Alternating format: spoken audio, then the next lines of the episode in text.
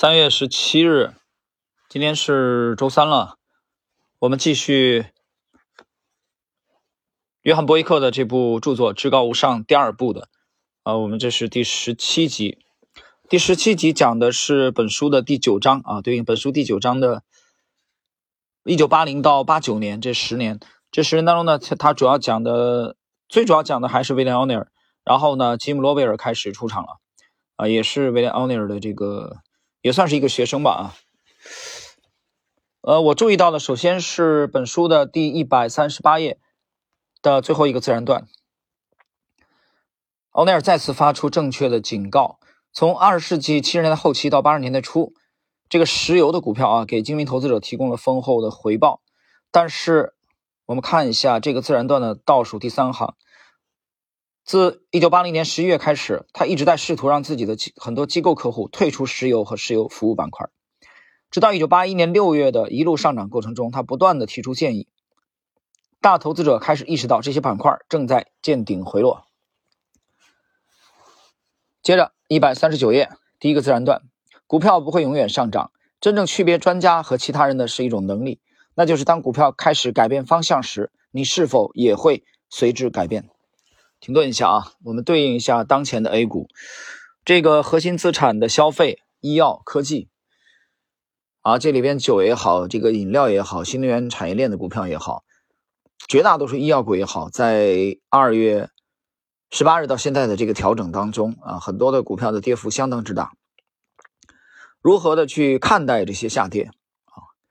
首先，这个大幅度的下跌啊，这。其核心资产的股票有很多的跌幅都已经超过百分之三十了，百分之四十的都有。如何看待？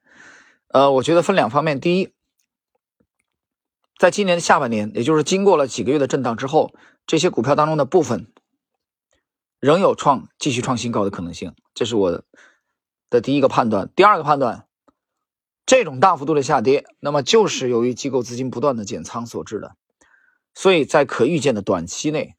啊，短期有人说怎么去定义这个短期呢？我觉得至少是未来的啊一到两个月，我们首先放短一点。那么市场的主流不在这些品种当中，主流的机会不在这些品种当中。啊，关于这个话题，我们在喜米已经展开了深度的呃跟踪，这跟踪从二月份就已经开始了啊，确切说从二月初就开始了，所以这是一个大的机构调仓的动作。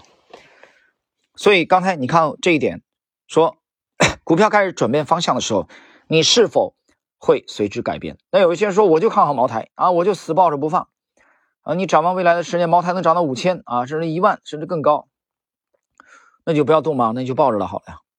这就说你不改变嘛，对吧？你不随改变，你不随谁改变？你不随市场改变，就是说你为什么不随市场改变？因为你做的。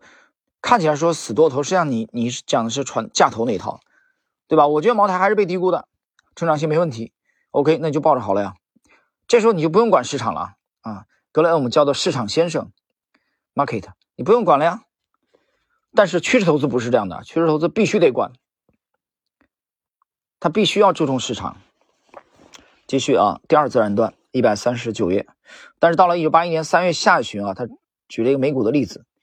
这个赫尔莫里克和这个佩恩公司形成了典型的头肩顶形态的右肩。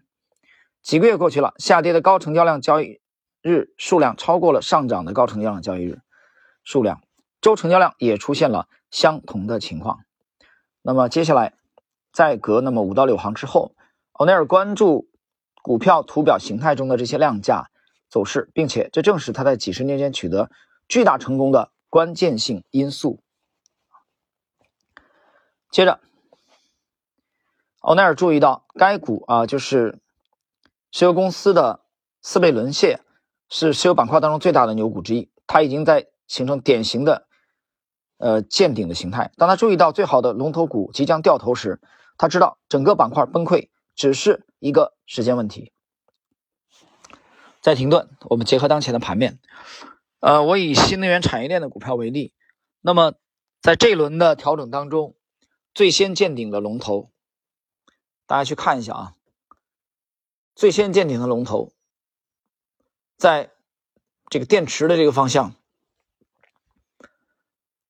那我注意到的是有一个龙头的率先见顶，这个就是三零零七五零宁德时代。宁德时代的见顶的下跌比比亚迪时间要早，大家可以去比对一下图表看一看啊，看一下是不是我的记忆出现了啊错误。所以奥尼尔讲说，关注龙头股的走势啊，非常的重要。接着一百四十页，第一自然段上方，他是如何做到的呢？为何对这种情况似乎有着深刻的洞察力呢？他只是遵循整体市场的走势，并且持续关注龙头股。他从经验中得知。当整体市场似乎见顶并开始出现下跌时，是在你的持股中寻找成交量卖出的信号。接着，同样这个自然段，呃，倒数的第三行，经验和客观性可以使你在股市取得巨额的回报。人们需要评估图表中的成交量走势，行业龙头股四被沦陷啊，四轮被陷，在其实际破位下跌之前，就已经在周线图当中显示了。几周的放量的下跌，这个他用的是贝利奥尼尔的呃的实战啊关注到的这个这个龙头股啊四轮被陷的实际的走势。那今天呢，我在微通过微信跟跟一个朋友啊深圳的朋友交流的时候，我还谈到了这一点啊，就是说，呃，市场其实存在着这样的结构，这样的结构的话，通过每一轮行情行情的这种涨跌。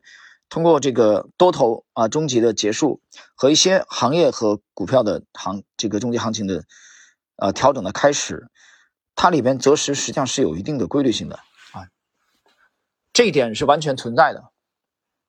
就像一位顶尖的高手所讲，从图表而言，那么大牛股的标股的这个主升浪启动之前，是可以通过一定的方法把它们识别出来的。这句话。